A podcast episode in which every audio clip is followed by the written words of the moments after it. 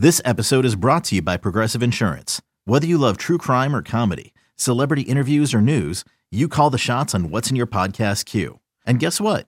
Now you can call them on your auto insurance too with the Name Your Price tool from Progressive.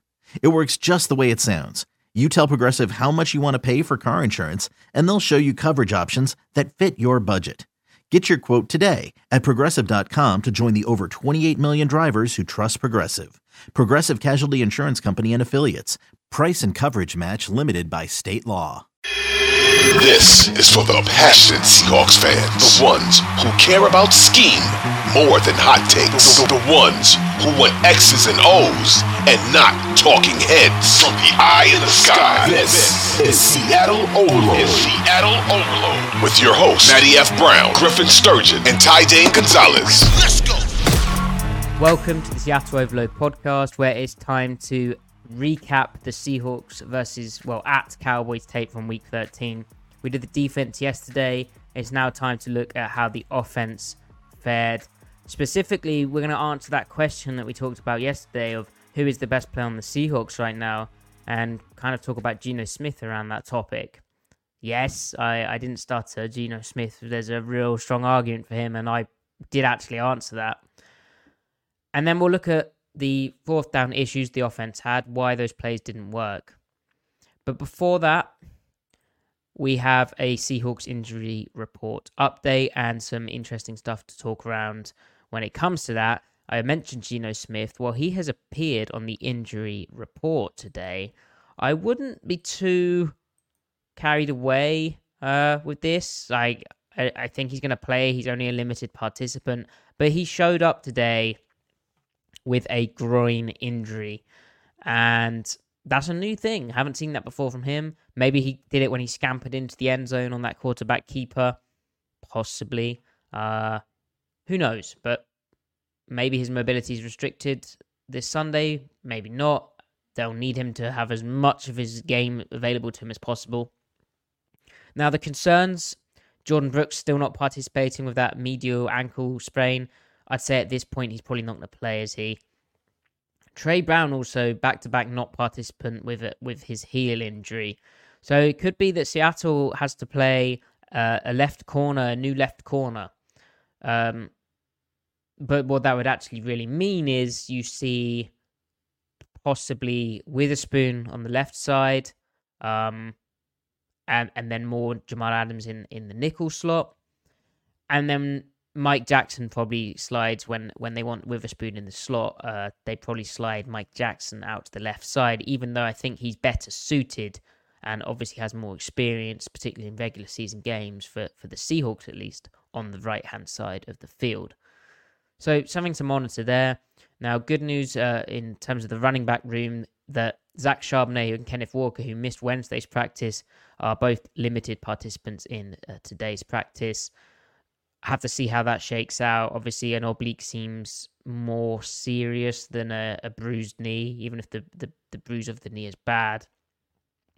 But I mean, facing this 49ers team, which I we previewed the matchup with uh, Sean Syed of, of SumerSports, and uh, Sean is a he covers the Eagles, so the Eagles just got pummeled by the 49ers. And honestly, like I try and be give a bit of optimism in those, or you know, something could work out in those Seahawks previews, but I mean, the 49ers is just an absolute buzzsaw. They're, they're so good right now. They're amazing on offense, and they're they're so good on offense. Their defense wouldn't even have to be that good to, for them to win games, and yet their defense is pretty damn good still, uh, and and challenging, especially when you're playing from behind or you know you're playing against an offense which is able to control the ball like they do. So anyway, that's that's a miserable thing. Um, sorry about that. Um, yeah. Now, let's transition back to this question. So I, I talked about this yesterday from who else could be the answer? Who is the best player on the Seahawks right now? And I said, believe it or not, I said Geno Smith. And people got kind of upset with me and a, a, lot of the accounts that were replying to me were muted, but they got really, really upset with me. And I you know, I get it. Geno Smith, in terms of statistically, he's not having his best year, is he? And there's always that preconceived kind of idea of him before he was in Seattle, and he did take a lot of people by surprise. He was the NFL Comeback Player of the Year. But I think with Geno, we really need to be, and as Monjo Mon, Mojombo points out in the chat, people are still hanging on to the Geno Smith narratives from 2014. People do need to actually recognize the, the circumstances Geno's playing in right now. Now, he is a, a classic pocket passer. He has some sneaky mobility to his game and uh, you know sneaky play extension, but that's never really his trait. He's a he's a guy who will look to uh, kind of honor the structure of a pocket, work within the pocket. He's not going to give you that improvisation stuff. Meaning, the offensive line is damn important for him. And I found this very interesting from uh, Ben B. Baldwin, uh, where he does his uh, pass protection ratings and compares them all. And look where the Seahawks place here. So PFF uh, gives them a 43 score, which appears to be. I mean, apparently it's better than the 49ers, although the 49ers are. Um, the way that they expose their, their offensive line in, in terms of um, certain true drop back situations makes it tougher. But uh, uh, this is combining PFF, uh, Sports Info Solutions, and ESPN scores, and Seattle comes in at 30th uh, in the league in their offensive line pass protection ratings. That is really, really bad, um, obviously. And I feel if you gave Geno, say, top 20 pass protection would, things would look a lot, lot better. I mean, for context, the teams around that are the Giants, the Jets, the Patriots, the Steelers, the Titans, the Panthers, the Bengals, the Saints. Um, and then the 49ers come in. But like I said, I think they're a bit different given how they kind of expose their O line uh, in certain situations. I also think it's telling to me that, like, the 49ers in Sports Info Solutions rate a bit higher, but uh, Sports Info Solutions feels terrible about the the Seahawks. Their Sports Info Solutions has the Seahawks as the third worst O line in the league, uh, which they they come in at overall. ESPN's uh, pass block win rate has them as the fourth worst, or, or no, fifth worst. So there there is a real consensus here that they're struggling, and it kind of matches the eye test where Geno, as we've seen on tape in recent weeks, when we, we look at the offensive struggles he just doesn't you know there's a flash of color he doesn't have time in in pockets to honor kind of the the structure of plays and the routes and the, the, the Cowboys game stood out as well because of the kind of balance that they had in their offense, you know, a bit more early down runs, trying to help their O line. This isn't just the O line being bad. I think it's also them being put in bad situations. But of course, Dallas was the first game. Abraham Lucas came back, and they had, in theory, their their starting five guys who they thought they were going to have heading into this season, wasn't it? So maybe things are going to improve. Uh, I think it's not like Geno is making the. We, we looked in a few weeks ago how, although his pressure rate was high, his sack rate was fairly low, uh, relatively. Meaning, you know, he's working with what he has. He's not kind of exacerbating the issues in that sense but ultimately he, he he's being pressured too much and and kind of on the point of the offensive line and, and, then I'll come on to Geno and how he does when he's pressured and his sacks and, and that sort of stuff. Um Arjun Menon of uh he was previously with the New York Jets. There you go. He created a graph which says how often does a team's rusher run into their intended run gap and success rate when doing so. And as you can see on this chart, if you're watching on the YouTube channel, the Seahawks are right in the top left, which isn't a good thing because there that means that the rate of running into the intended gap run gap is way damn less than the uh, the, the the rest of the NFL. Uh, for context, that the median appears to be uh, 84 point some 84.9 percent, or basically 85 percent. Uh, whereas Seattle is at 74 point something percent uh, running into their intended gap.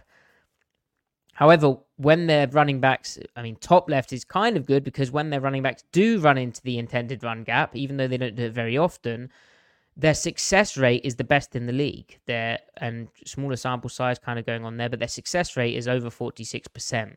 Uh, the next best is the it looks like the Buffalo Bills. Now, this to me kind of does speak stylistically to the running backs a bit, and you immediately think, hey, well, Kenneth Walker's kind of that guy who he won't hit the intended gap. If he sees an opening elsewhere, he'll try and bounce it out. He'll try those crazy cutbacks. But then, you know, you think about it, and when was the last time Walker actually did that? And again, you watch the tape, and I'm kind of like, okay, yep, yeah, the, the running backs occasionally they could hit it uh, a bit more direct. They could hit the intended gap. They might be trying to do too much. But in recent weeks, and it's anecdotal, but in recent weeks, it's felt like it's more an offensive line thing. And indeed, Arjun, he tweeted out that both Walker and Charbonnet are having issues with changing uh, the run from the intended gap. Walker slightly more, but uh, Charbonnet still very much up there. And so, what does that tell me? Well, it tells me the offensive line is struggling from a run blocking standpoint too. It's kind of confirmation of what I've seen on tape, where guys are getting blown up. the The holes are, um, you know, the designed hole for whatever reason. You know, the design gap there isn't a hole there, say a guy gets blown up immediately, or say they struggle to combo block up to the second level linebacker and he fills that intended gap, I think they're having real difficulties. Now, of course, this could also be that the charting company and uh, this is PFF's data, Pro Football Focus. They may have a challenge with Seattle's scheme, but for and you know it's quite the divergence from the rest of the league. But I, I would say that it speaks, uh, from my observations, this does speak to more offensive line struggles. Uh, so it's not just the the the run game; it's also the oh, sorry, it's not just the pass protection; it's also the run game. Now, I said I'd talk about um, Geno Smith uh, because, as I said, I believe there's a real strong argument that he's the best Seahawks player right now. And Griffin, who is still affiliated with this podcast, uh, but on his hiatus, he um he tweeted out some very interesting data as well. So it compares first down, second down, and third down for Geno Smith. It builds in pressured rate on each of those downs. Um, and I think also, while it's easy to bash the offensive line, to me, this speaks of them being put in poor situations. I think you could also say the run game, again, it's easy to look at the Dallas game because it's like, well, they must have been doing good stuff because they are moving the ball on offense. Yes, that that does uh, go hand in hand. Cool the touchdown plays, as I said yesterday. But um, I think the types of runs they were given uh, it, it, were better. Uh, I think there are um, I, I think they it just felt like the Dallas game they were calling plays which better fit their personnel. Um, and we'll see that on a bit of the tape, I think. Now, in terms of the pass stuff, like the why I mentioned that as well is first down, second down, third down. Well, there've been too many clear passing downs on, on third down. They've they've kind of exposed their guys as well by the types of plays they call, um, you know, or, or the formation they line up in, and all that sort of stuff. So as Griff tweeted out, Geno Smith's points earned per play, uh, success rate, and pressure rate ranks on each down per Sports Info Solutions out of 32 quarterbacks. Geno Smith on first down, he is second in points earned per play, second in success rate, but his um, pressure rate is 14th in the league. So manageable, manageable pressure rate. 29.9% of his dropbacks he's pressured on, and because it's fairly manageable for him, it's you know kind of uh, in that upper middle tier. He is able to be second in the league. On second down, that pressure rate increases. It becomes the 27th in the league, 40%, and his points earned per play and success rate uh, falls to 11th and 13th, respectively. So it's getting a bit worse. Uh, think again about second down compared to first down, the types of plays you might call in those situations. And then third down is the absolute nightmare. Third down, Seattle uh, gives out even more pressure, so they're now 29th. They're giving up 51.2% uh, pressure percentage on, on those dropbacks. And Geno's points earned per play goes to 25th in the league, and his success rate 24th. So really, what we're saying is uh, Geno is doing okay uh, despite being pressured, you know, fairly uh, a lot. But the, the, the third down stuff is really where there's an issue. I've got something on the receivers there as well. And uh, Griff also tweeted out that Geno Smith is 13th in success rate and 9th in points earned per play uh, when pressured, just overall in general. He's also first in points earned per play on early downs when pressured. So on those 29.9% uh, of first down plays where he's pressured and the 40% of second down plays where he's pressured, Geno Smith is first in points earned per play. Now, third down, it gets a bit weird. Um, and uh, Amy, you're asking, why does this happen differently on different downs? Well, think first down, everything's open to you, right? It's first and 10. You could run, you could pass, you could call a quick pass, you could call a long pass, you could call, uh, you know, play action, you could do a, a quick play action, you could even do a run pass option, you could do a screen, etc., etc the types of third down Seattle's been in have generally been ones which tell uh, offenses, "Hey, uh, sorry," they tell defenses, "Hey, you're you're passing, you're dropping back in in this situation." And so they're able to tee off up front. Their pass rushers don't have to defend the run. They have to really get up upfield and, and go after the passer. Uh, the the types of coverage you get are difficult. The types of front you get in terms of blocking the pass protection are difficult, which is why I say it's not just the offensive line here, it's kind of the situations they're put in, but teams will get more exotic with their looks. Um, so, you know, there's you'd really have to get into, and it'd be interesting to kind of dive into how, you know, how is it in second and three compared to second and seven? everyone will be worse in second and seven compared to second and three because on second and three everything's on the table. But second and seven in the NFL is basically a passing down. Now Seattle, as we looked at uh, previously, their pass rate over expected. So how much they pass. Um, let me get it up now how much they passed compared to the expected amount uh, on each down was like basically every single down and distance it was higher than expected other than like one or two. Let me try and uh, get this to work. Let's check in on them. But what stood out about the Dallas game to me was it felt like Seattle sprinkled in a bit more run stuff. So if we exclude the Dallas game, which was week 13, wasn't it?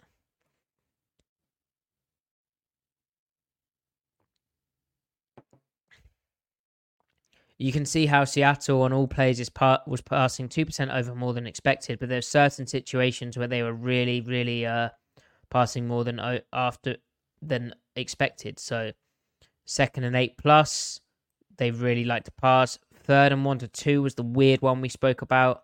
Uh, they're eight percent over expected, and third and three plus four percent over expected. So again, the, the, third down struggles. They they became such a pass heavy uh, team. I kind of asked Pete Carroll about that as well, and um, he said it's basically based on the certain looks they get, and if you know if teams showing man to man, they'll try and call in their man beater uh, pass play rather than run into like a loaded up box. But it, honestly, there's been times where again, when we've looked at the film in recent weeks, it's felt uh, it's felt like they've passed up the opportunity to run the ball when they could have done. Um, now, how does Week 13 compare to this?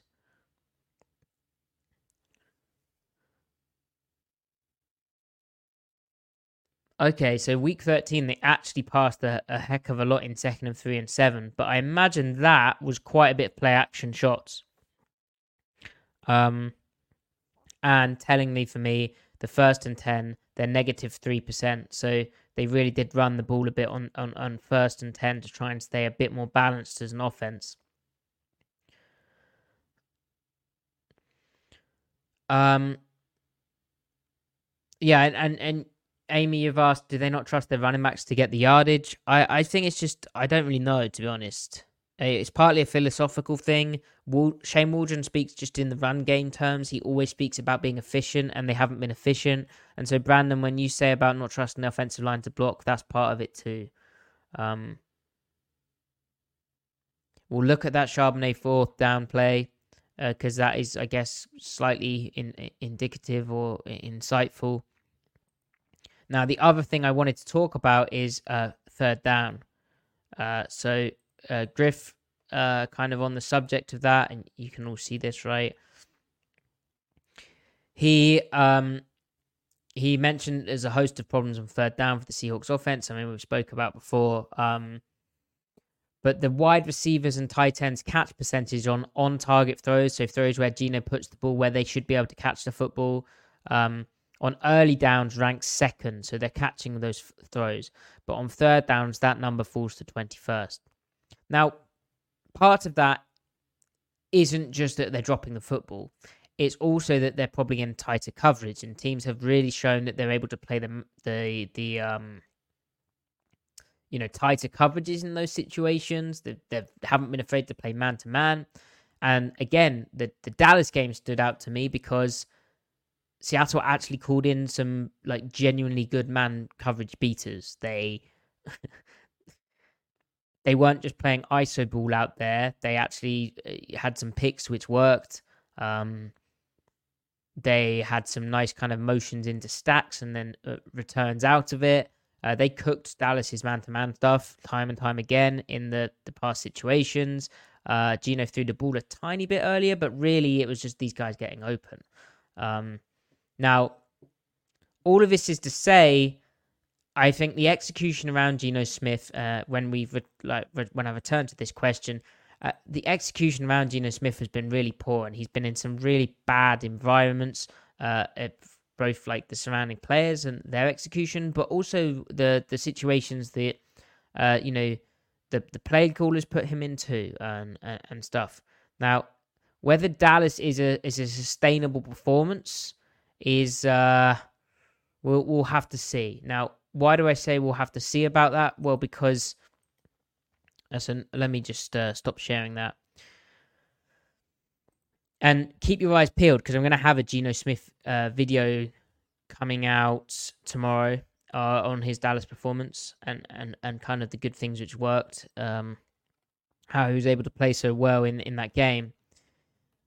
But the sustainability can be called into question because, again, and this really, like, based on the tape as well, this is on the offensive line. Um, he was in an absolute war zone in that in this Dallas game. Uh, that he was under so much pressure.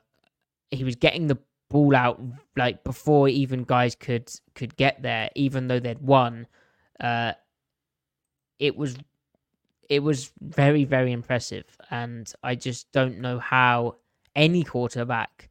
Uh, forget you know uh, uh, Geno Smith. I don't know how any quarterback can like realistically repeat that. It would require, in my opinion, an an offensive line improvement, uh, a quite a dramatic one too, um, for him for him to kind of maintain the level that he did, where he, he threw for so many yards, he, he threw for these touchdowns. Now, I found the uh, found the stat here. Let me just ping that uh, in here and share my screen again.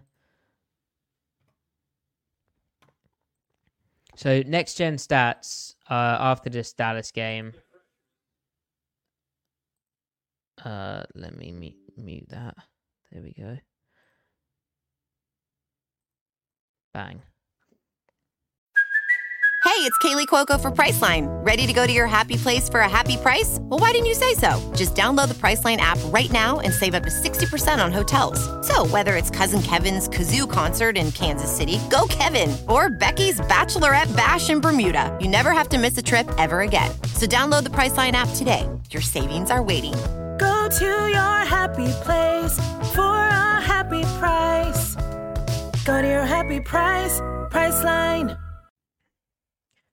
So Geno Smith was pressured on 54.5% of his dropbacks in that Cowboys game, the highest rate he's faced in a game in the next gen stats era, which is also consequently the the highest rate he's faced in Seattle. And yet uh, Smith wasn't sacked in part due to a 2.42 seconds average time to throw, his quickest mark in a game over that same period. And uh, Micah Parsons, uh, the Cowboys edge rusher, he said, I don't think people realize how insane this is. It is absolutely, um, I don't want to get in trouble here, uh, it is absolutely insane. Now, Kerry, you're saying how Geno Smith held the ball a lot until Dallas. He he did hold the ball a lot. Now, it was more Kerry. The way I view that is it, when he was in the pocket trying to go through his read, when he in the with within the timing of the play, the guy he was looking at wasn't open, and so when he spoke midweek about throwing guys open a bit more, I think he, this game he just said, "Well, screw it. I'm just going to throw to the the you know the the guy who's one on one. I'm going to try and throw it uh, away from the defender leverage and let him make a play." What you get is a great game from Geno but you it's you know it's a question mark of how sustainable that is. You think about the pick where Tyler Lockett is kind of bodied at the top of the route. Geno throws it to where he's breaking, but because he got bodied, the defender's able to undercut it for the interception.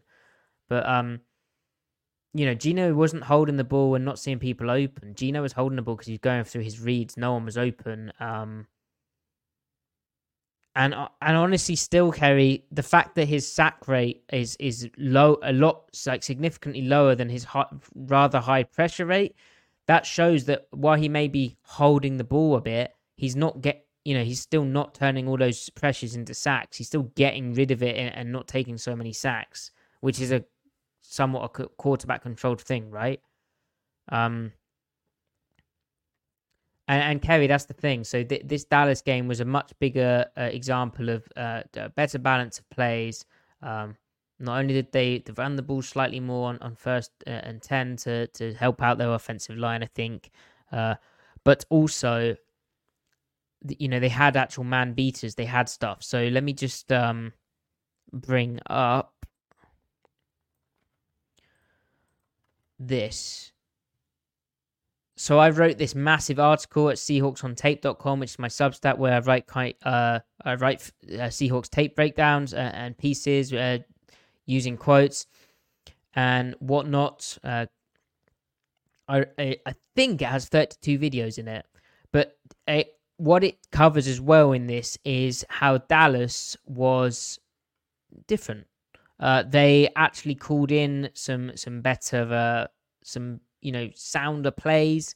Uh, they the routes better suited what uh, their receivers are suited to. Something Pete Carroll spoke about before the game. He said we need to call routes which suit our guys. He was very open and kind of like criticizing basically Shane Waldron, uh, in, kind of indirectly, but it's rare that Carroll speaks out like that. Um, talks about emphasizing his dudes.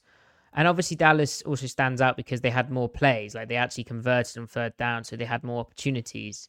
But this was uh, a real turning point. So if you're interested in that, uh, www.seahawksontape.com, Seattle Seahawks pass catcher redemption, because it was a pass catcher redemption for the wide receivers, for the tight ends, but also for the play calling. Uh, it, it, felt noticeably different. It's, it's kind of hard to explain without uh, all of this, but it just felt they they were deploying them in a better way. Um, and yeah, now is there something else that I wanted to say about this article? Yeah, and it wasn't just because they, you know, they they scored the points. It, it just it it just looked better. And Geno did throw it slightly earlier uh, and just threw it up to his guys and let them go and make the plays. I hope that continues, but if you see against the 49ers, you know, them make a pick uh, because of that, you, you know why. The the offensive line though still struggling with, like, as as this shows. So, where did I want to go from here? Um, now, one thing as well, doing that article, which stands out to me, week 13, right? Week 13 against Dallas was the first game where Seattle had all of their receivers and all of their tight ends healthy, other than Will, Des- Will Dissly, as in they didn't miss practice, they weren't limited in practice, they were full participants in practice. It was the first time Seattle had that since before week two, the the preparation for that week two game versus the Lions, right? Like Metcalf's missed a lot of time sometimes. So is Tyler Lockett. And I asked Pete Carroll about, uh, well, he, he actually was speaking about that. And he, when I tried to ask him about if they needed to kind of change their route running because of the mix ups, he kind of went back to guys missing practice time. So it's obviously impacted them. I mean, even today, Geno Smith talking about how they've had really good practice and how that was kind of the difference last week. And uh, Pete Carroll is always going to emphasize the importance of practice, but you know he was mentioning the the practice in the run up to this game too. So they're absolutely, you know, needed needing uh, Metcalf Lockett to be able to participate. But I don't know how realistic, uh, you know, that is in the NFL. But there wasn't, for what it's worth, other than you could say Jackson Smith-Njigba against Dallas, he could have been a bit better in cover zero situation of of adjusting to the ball Geno through, but that's more kind of a youthful uh, reps between the two thing. I, I don't know if necessarily worked that out in practice. It was a very specific, unique situation. But there were no other mix ups uh, to the receiver stuff, which had been a massive, massive issue uh, before that, which is also what uh, this article covers. It, it goes back at, and looks at other weeks and, and how they'd been having problems. So, um, now the other thing I wanted to to to study was their multiple tight end usage. So I, I think I can, uh, I think I can show this. Yeah. So this is uh the Sports Info Solutions Data Hub. Thoroughly recommend it. Really good stuff. So you can see from if we just do that, just to definitively do it. So in week 13, Seattle's multiple tight end usage, they used 12 t- personnel, uh, 12, 28% of snaps. Um, they used 13 personnel, 9% of snaps. So uh, combined 18 snaps of 12, 6 snaps of 13. That's 24 snaps. It's a 37% percentage usage of multiple tight end sets. That is a, a, a balanced aspect of the offense, which helps obfuscate tendencies, helps them hide things, uh, helps them, you know, be kind of diverse. I think they're more multiple in that. I think they they can get to some of their better run plays. They they they they ran some nice kind of like gap concepts with the multiple tight ends in. I think it also helps them from a protection standpoint. And it also, when you get 12 personnel and 13 personnel, especially with the way that the Seahawks have these tight ends in Noah Fant, Will Dissly, both pretty good blockers, it forces teams generally to play base defense. Or if they're not going to play base defense, what you can get is you can get situations where you play a nub formation, you put Tyler Lockett in the slot, and he gets matched up, first of all, on a linebacker uh, and then he's matched up on a safety down the middle of the field. So that's what the multiple tight end stuff can do. Now, is it true that Seattle's multiple tight end usage has not existed throughout the season? Well, or or has fallen off throughout the season. Well, if we uh if we just get draggy with this. One second. Right. So you can actually see they've used the second most 13 personnel on the season and the, the 13th most 12 personnel. But there are, I think, I believe there'll be certain stints where they just go without using it. So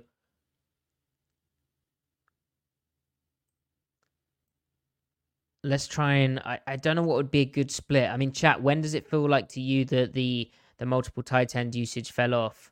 Because I know it was a big thing against Detroit, wasn't it? I wrote an article about that that that time. Um, obviously they're they're trying to balance. Uh, I see Misfit. You're asking about. I wonder what we, the Seahawks will do next year when they have no tight ends. Well, that that's that's been the whole thing. Um, I mean, they use multiple tight ends a lot in uh, in, in not in week five, in week four, right? Yeah. So they used them a lot in week four. Seems like they almost alternated. How did they do in week six? 13 a lot, but not much 21. Um, yeah, very 11 personnel heavy. And Misfit, you're asking about the future of the tight end position. Well, that the problem they've had this year is trying to balance uh, getting Jackson Smith-Njigba involved with the offense and his kind of talent with um, the fact that they're quite good at multiple tight ends. Jackson Smith-Njigba is a rookie and he's had some rookie moments. And 11 personnel, they're just feel less balanced in. Um, here you can see in week seven they used a fair bit of multiple tight end stuff, and it'd be interesting to look at these types of defenses and why. Um, I think also what doesn't help them in in some of these weeks, uh, which applies to a lot of the offenses, if they're not. Oh wow, week nine they barely used it. Did someone say the Bengals game? And and, and that's the other thing as well. Monjombo saying, uh, I feel like after the Bengals then game they were using tight ends less since that's when Charles Cross came back. Yeah, it was almost like the multiple tight end thing was like, oh, this is cool, this is funky, this is a way of uh, helping our pass protection with both our starting tackles out when actually you know no it can be like a, a, a viable approach in its own right. It can give you some some cool things like you don't have to always be in five man pass pro uh, even though your starting left tackle tackle's returned uh, and and you don't always have to be in a shotgun kind of 11 personnel offense um, but yeah I, I i think it's a bit of a myth that like the the multiple tight end stuff just like vanished like it they kind of sprinkled it in in the odd uh, every other game almost. But their best games seem to be when they do kind of balance it in, um, like the Cowboys game, because it does get the you know it just gives them a, an extra wrinkle or, uh, or t- you know two it gives them means they can call different plays, um, and I, I think it keeps them balanced. Anyway, well, yeah, look at that's uh that's week twelve. They they didn't you know, they barely used it. 80% of the snaps of, of week 12 against the 49ers, where you'd think, hey, let's get a bit heavy and uh, run the ball on them and, and uh, help out against the 49ers. Against the 49ers, you have 80% in three wide receiver, single tight end looks, and you have 11 snaps, 20% in 12. Now, yeah, there is that lack of opportunities thing I spoke about. But anyway. Right. So, as I said, we will be uh, looking at the the tape, but oh, let's not do that. Oh, you can't see that. That's okay. Um, just brought up all of my documents. So, but the tape we're going to look at from Dallas is the the fourth down issues as I said, there's going to be a Geno Smith video out tomorrow, which is going to be uh, largely positive, kind of looking at uh, how Geno Smith is still him. Uh, he is still good, and it's okay. Uh, it's it, we can enjoy it. Like it doesn't have to be a bad thing. Like it's actually nice to see someone uh, this successful. But what we're going to look at is the the well two of the failed fourth down plays.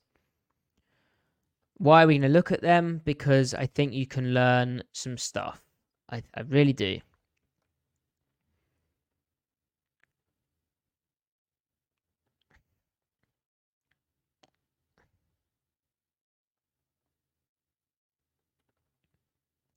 So the first one was a uh, an interesting moment. And remember, Monjombo, I know I know you asked about um, uh, how Abraham Lucas did. Thank you very much, Misfit.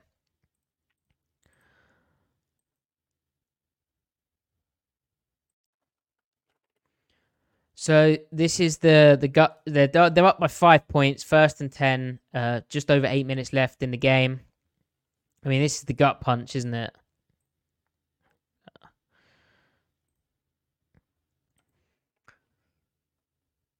Uh, so I said how they're doing this cool sort of stuff. Oh, I should get my pen. Um, let me just play it through and I'll get my pen up.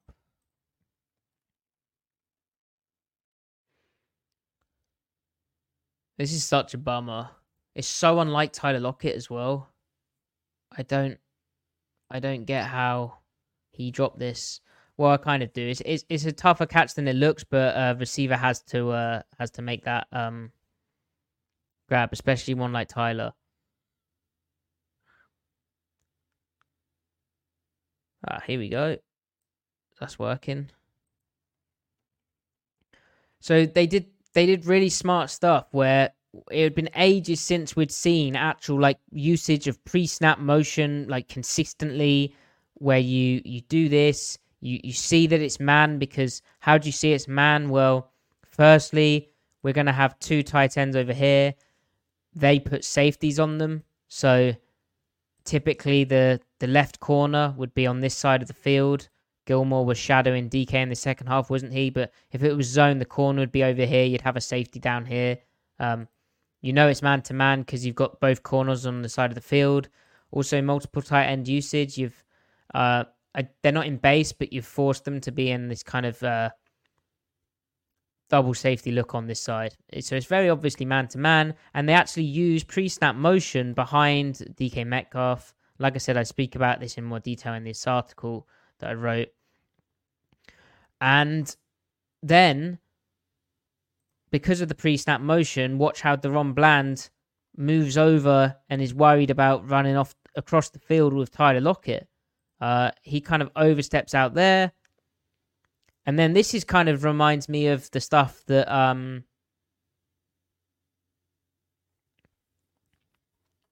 this reminds me of the stuff that the, the Dolphins do or or the 49ers or the Rams like they did against Seahawks. So the head start motion where because he's running from here, he has all this room to accelerate and, and build speed. He then is already basically starting from a slot position, so he could break either way. He has a two way go. He and he's able to step onto the DB.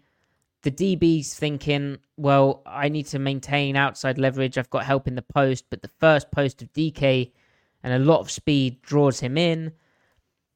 I mean, this is unbelievable from Geno, and this is what we mean of throwing early, throwing guys open if he if he waits for Lockett to get out of his cut or or even be slightly more comfortable, then he's probably hit quite badly or sacked or the ball doesn't get off. But instead, he just puts the ball as he turns. He puts it right on him, which is an insane throw. Um, good work at the top of the route from Lockett. You see this little head fake to sell the corner route to Bland to prevent him undercutting this. He's this is stacking the uh, the defensive back. Good work. Then sticks the foot in the ground, breaks back across. Geno fires.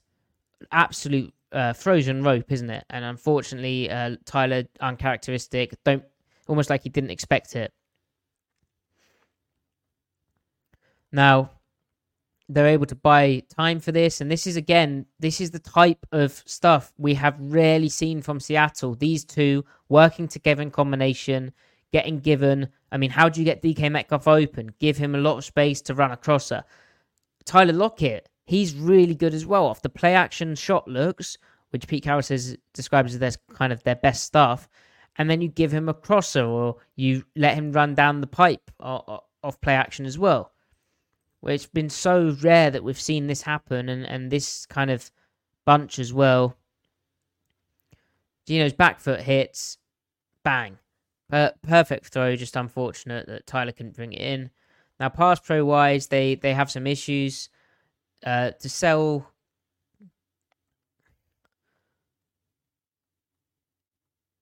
I mean that that what.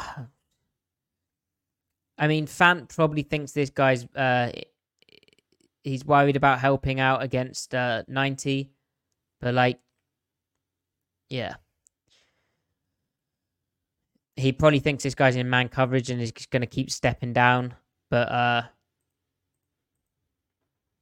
that's not great. Uh, Brandon says, "What are the odds? This is because of Pete Carroll. It's weird. He's critical of Shane Walsh and He's on the sideline talking to him a lot. Then all of a sudden, the game plan seems effective. I mean, I don't think Pete talking to to Shane on the sideline is is that, but I definitely think he had input on on like how to fix this offense based like his comments, we literally saw enacted this game. So, you know, his grievances were were kind of fixed in this game, at least.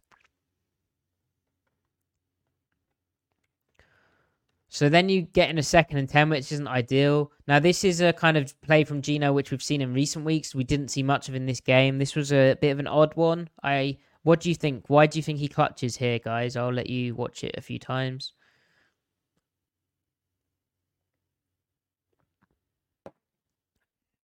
he does a good job of getting rid of it before he gets sacked, but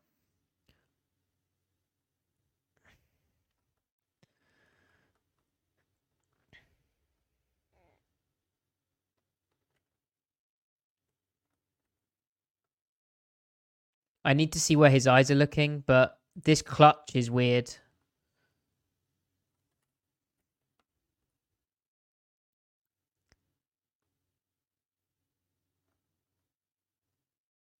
Yeah, I think I think he's thinking. I I- it's I mean it's a really clever rotation, right, from the defense. I, I- yeah, I don't think he was ever looking at Dallas as his check down. I think he was looking here. So why is it a clever rotation? Well, he's reading this guy, right? This guy stays in the middle of the field, so he's thinking it's a post safety. He's thinking um, this is a one on one out here with DK Metcalf. So if we play it through, bottom of the drop, checks this safety. This safety staying up here. Um, you know, it's e- the way the safety plays. It even kind of looks like it could be cover zero, um, especially with this rusher and this guy starting down. It's almost like cover zero because this guy would be on the running back, right? He'd be man to man. This guy would be man on the three. This guy'd rush. This guy'd be man. This guy'd be man. But ultimately, he's checking this. He's seen this. He's probably thinking he's got a one on one out here. But instead, Dallas is playing cover two on this side of the field. Um,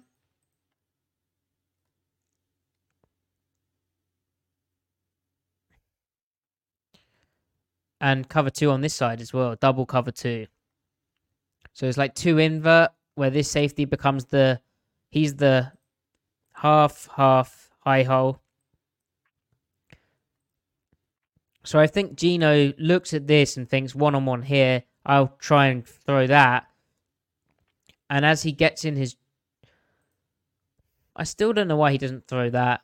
Uh, It doesn't ever look like he's really going to throw that after he sees this. Maybe he's worried that this blindside hit is gonna is gonna knock the ball out. His his posture does not imply that that's in his consideration. Uh, maybe he's worried about the tip here. I don't know. It's I don't know why he doesn't just throw that. Why does he doubt himself? What are your uh, opinions on this?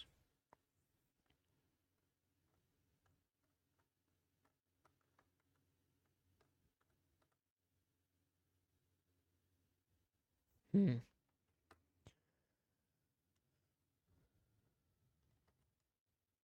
Yeah, I think he was. I think he was thinking uh potentially about gearing up for for Metcalf, and then there's that rotation along with this edge winning. So then he's like, crap. Yeah, that's a weird one.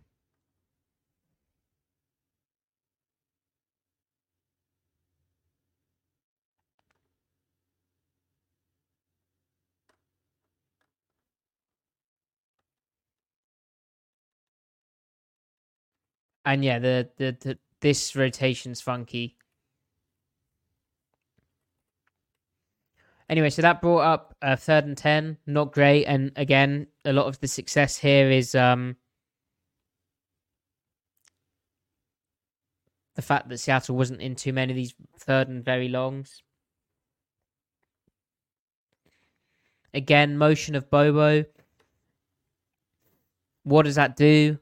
Uh, it indicates zone coverage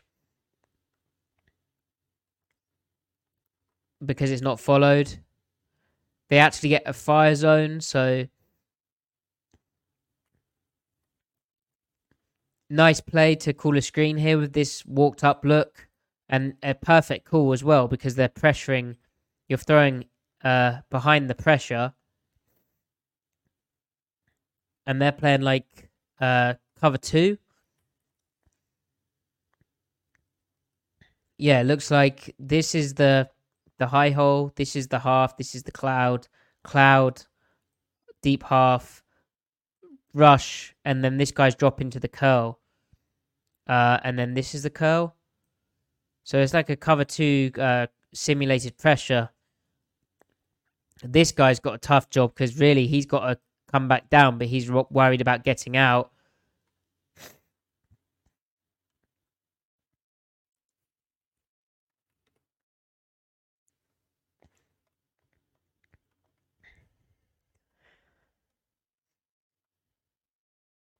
Good work from uh, Charles Cross getting out there.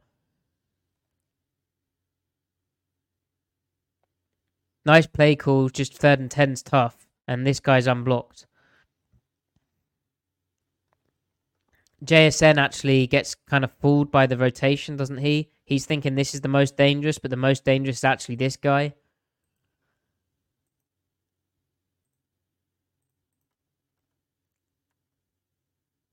Or the most dangerous is this guy, but the lineman's got him.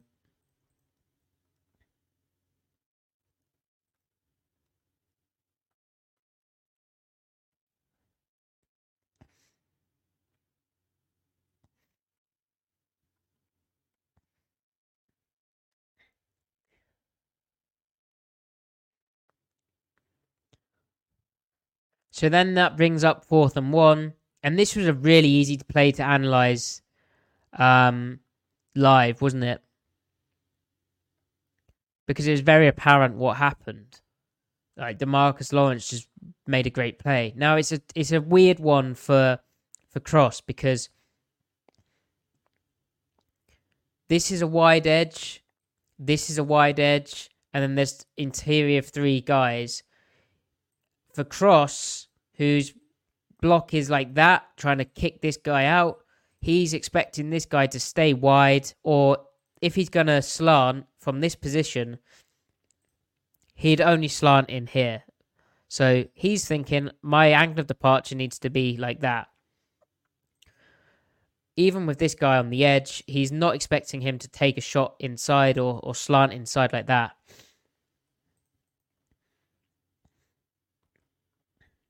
But uh, he did. You see how uh, on the opposite side, Micah Parsons has the B gap, right? But he's actually lining up in there. Uh, Lawrence is given the B gap, but he stays wide, and that just beats Cross across the face. Uh, see, that's already too wide. He whiffs on the block.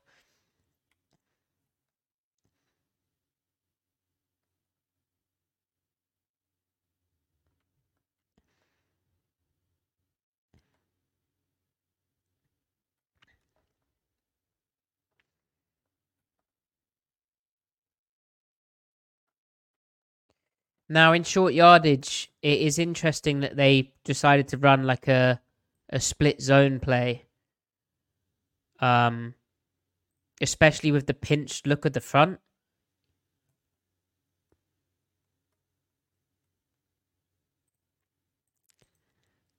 But yeah, that's a tough. Uh, it's just a very unusual thing to line up that wide in a short yardage situation and, and go like that. It's a very rare play. Uh, Pete Carroll said as much as well. See how Parsons has the same thing, but he actually lined up there. It, you know, usually you'd line up here if you're slanting inside because you want to be able to get there. But uh, Lawrence is uh, an impressive athlete to be able to do this.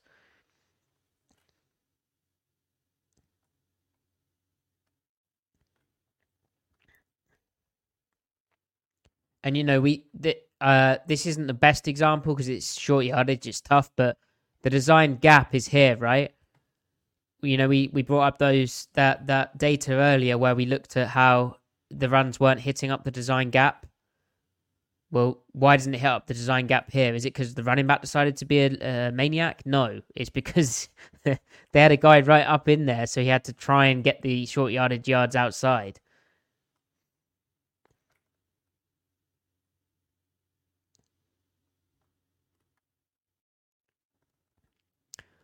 So that was the, the first fourth down, unfortunately.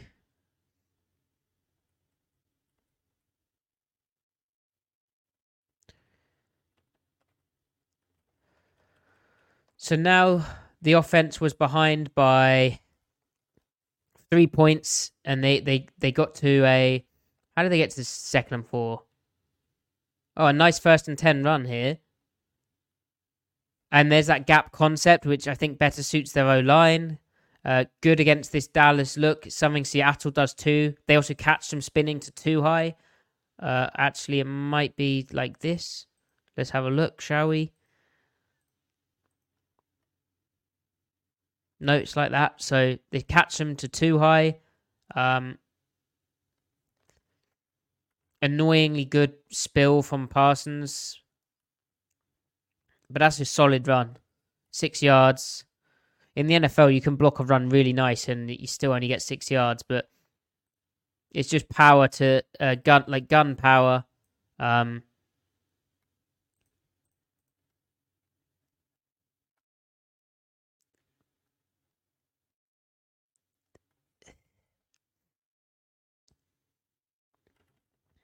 good run.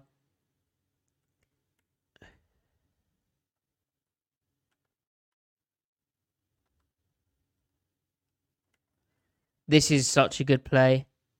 You see how because he does that, it means the ball has the bubble outside, and then it gives the alley safety in the deep half time to come back downhill to the play, and it gives the back a time to get over the top. If he had taken this block on with this shoulder, then suddenly you have this alley up here, and this guy's still caught spinning, and it hits more downhill, so faster. It doesn't get bubbled outside. And that's one thing watching Dan Quinn's defense. They understand how to play in whatever defense they're in. He knows I have to spill uh, a puller because we're in two high. They know the techniques to play up front to fit the coverages. Anyway, so here's the second and four. This is a weird play as well. There's that same motion. They get zone indicator, don't they? And they already knew they had zone because here's the pair tight ends. Here's the corner. Here's the corner. Here's the safety. Here's the safety. They don't have those two safeties over the tight ends anymore, do they?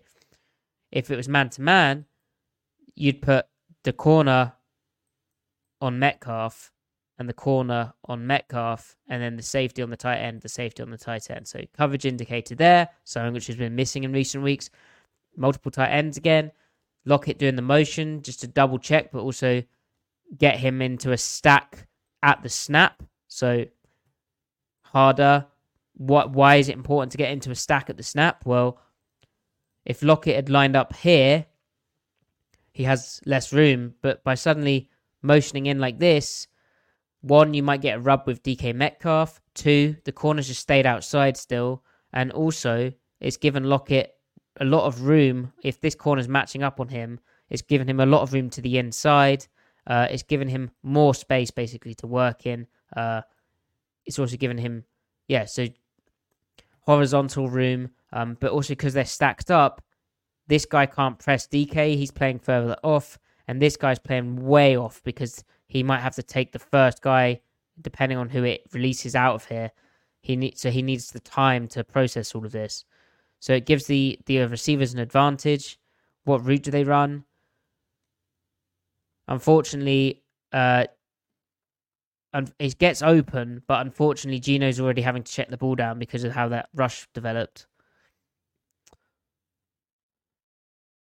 There's a, they had the perfect little look inside, basically a smash. They've got cover four over here. This guy has a decision to make where he's probably going to fall off this. He's, he's by the time the ball's out, he's basically getting high load anyway this defender isn't in the window. It's getting banged in here, isn't it? And uh, unfortunately, that rush is already there, so Geno has to throw it. And because it's hurried, um, I mean, DJ should catch that. Slightly off target, but DJ should catch that. Probably a good thing he didn't, though, because it would be for loss.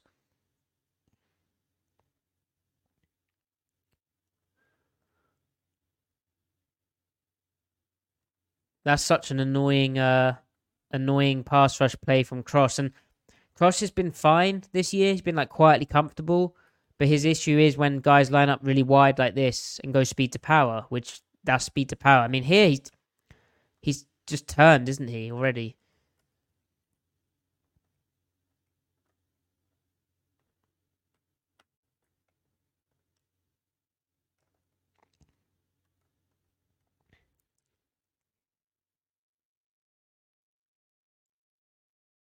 Oh, and it, it got tipped as well by this rusher. This is what I mean as well. If um, even if Geno was throwing this crazy early, it, it, it wouldn't. It would have probably been picked. He, he, he, but he was playing very quick this game. But this is this is pass pro limiting.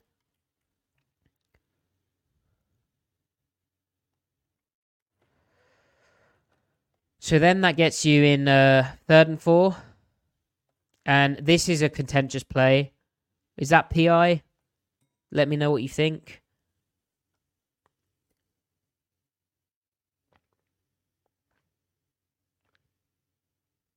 Christopher, good to see you.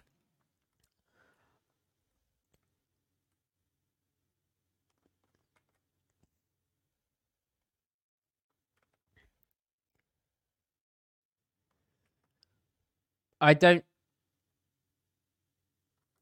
I mean, it is PI, but I think real time. It, it's just the fact they called the Bobby Wagner one.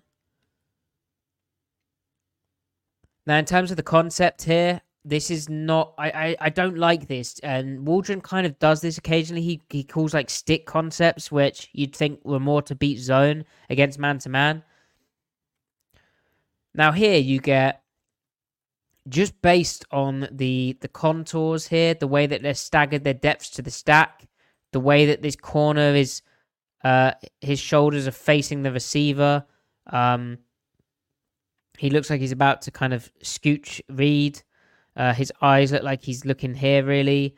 Uh, the contours look like man defense. Now they've they've mugged the front up. It looks like man to man. Now, a stick concept,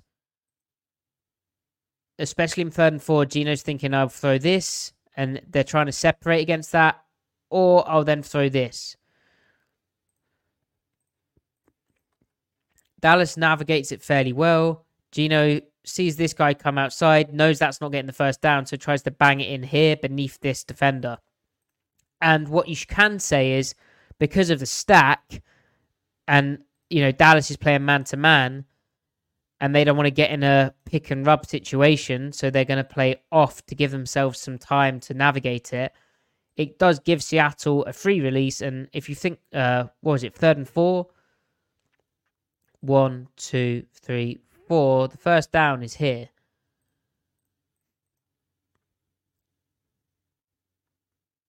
The ball could be out slightly earlier, couldn't it? But really, he has to wait for it, JSN to turn around.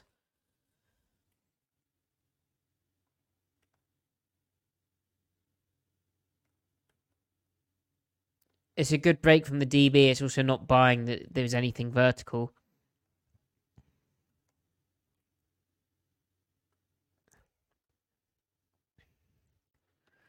Uh, and uh, pass pro wise, wow.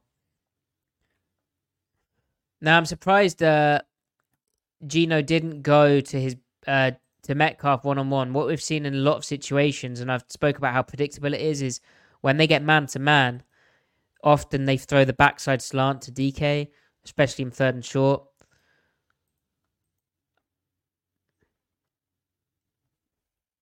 I mean, this is more traditional zone thing, like I said. I don't love it um, against man, but the stack does help it. And uh, that was another thing from this game, just actually condensing receivers, like tightening their splits to try and cause more problems, like more consistently, was nice to see. It's kind of been missing. So yeah.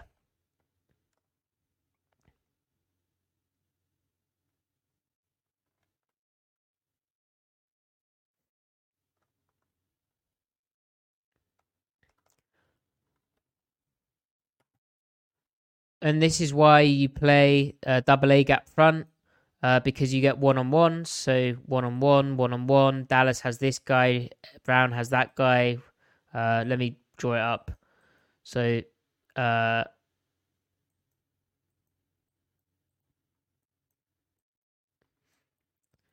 and it means you get uh, Micah Parsons one on one with Anthony Bradford. Like, welcome to the league. it's third and four, basically try and get some hands on him and give Geno time to, th- to throw it. That's why he's using that kind of jump. So then fourth and four. This is the play I spoke about where I think Geno spoke after the game. He didn't blame Jaxon Smith-Njigba, but he didn't. Usually, Geno will always, if he feels he's wrong, he'll very much own up to it. He said they need to get better at this type of stuff. Um, and like JSN clearly just breaks that off at a slightly different angle to what Geno expected. Now, if you remember JSN's almost touchdown catch, which wasn't, but it got them the ball down at the one yard line, he broke his route uh, more like a corner, and Geno clearly expects him to do that again he has no hope here but to lob it up. Um, otherwise, he's getting sacked and fourth and four, get rid of the ball. He goes to the route which could get open against man. Uh, JSN just struggles to locate it and snaps it off in a different way to what Geno was expecting.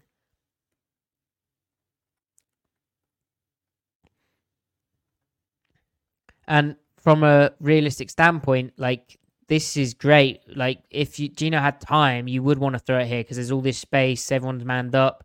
The sticks are here. You've got lots of room to play with.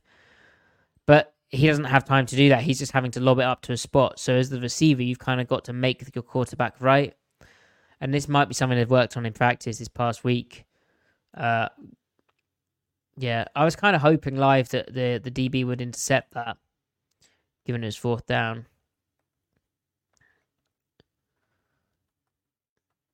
Dallas were kind of bold with the cover zero stuff, and I felt in their game plan as well. It, it I was surprised how much kind of man to man concepts they looked to play.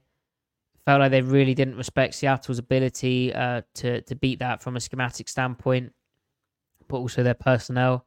And Seattle kind of proved them wrong, so that was nice to see. And I'm sure the 49ers will do similar, especially in those passing downs. Maybe not cover zero like this, but yeah. So chat, let me know if there's any plays that you want me to look at. I've already uh I already broke down the um the other fourth down play. That's just a case of them them executing their call better than Seattle. Now we we've just seen uh, Micah Parsons lined up as a, a three technique on the inside, and Shane Waldron spoke today about how uh, Dallas moves him around, so they didn't necessarily know he'd be the edge player matched up on uh, DeeJay Dallas on the last fourth down play. Kerry, you're saying that uh, Charles Cross got worked again on that play. Yes, that wide nine thing. Um, but also he's blocking for, you know, he's trying not to get beat quick, even though he did. Like, but yeah, the the, the corners uh yeah, the corner's a thing. I know, just the usage of uh, bits of motion in this game from the offense to help Geno out, to help him identify the coverage, to, to but also maybe a second bit of motion to um, get receivers uh, uh, even better matchups against their DBs. It that really stood out to me. So even though we've just looked at some plays which ultimately didn't come off for Seattle and cost them the game. It was uh it was good. Sasha saying should do some of the good ones so we don't go full depresso. Well, I've just I've just uh, I've just given you an encouraging thing. And Sasha, tomorrow I'm gonna have um a Geno Smith video out which will have the good plays in it. But also check out my uh, Seahawksontape.com article. Now, that's pretty much all I have. Unless unless you actually have like uh, a, a specific play that you want to look at, that that's basically all I've got. It's 4 a.m. here. We'll I'll be back on uh, Sunday with a post game show. I know that the 49ers game finishes slightly earlier. Uh, maybe it won't go to overtime. Probably won't. But it's a, a 1:05 p.m. kickoff, isn't it? But we'll as usual, go live after the afternoon slate's finished, uh, and we've heard from uh, Pete Carroll. And um, yes, Christopher, good to see. Yeah, the re- the replay should work. I've been adding in uh, chapters, timestamps, all that good stuff. Um, Sasha, yeah, absolutely. That first touchdown to Metcalf was unbelievable, absolutely unbelievable. Um, uh, and nuts, basically. Misfit, thank you so much for for uh, being here, and thanks for your engagement. Well, please do uh, retweet the video uh, or or share it on uh, social media, share it uh, on Reddit. Uh, let me know what you want to see, how we can, well, how I can improve this format. I, I feel I'm getting more comfortable at it, but I really do welcome your suggestions. Amy, thank you so much. Sasha, thank you, and Monjumbo, thank you. Really appreciate uh, everyone's uh, support and tuning in. It's good to know you guys are enjoying it because I I'm really enjoying doing it too. It's a, it's a cool format. Um, five star review. Uh, follow me at Matty F Brown. Follow the pod at Seattle Overload to know when we're going live. And until Sunday, and hopefully a, a Seahawks win, um, because otherwise, oh no, that that would be miserable. Uh, have a good rest of your day.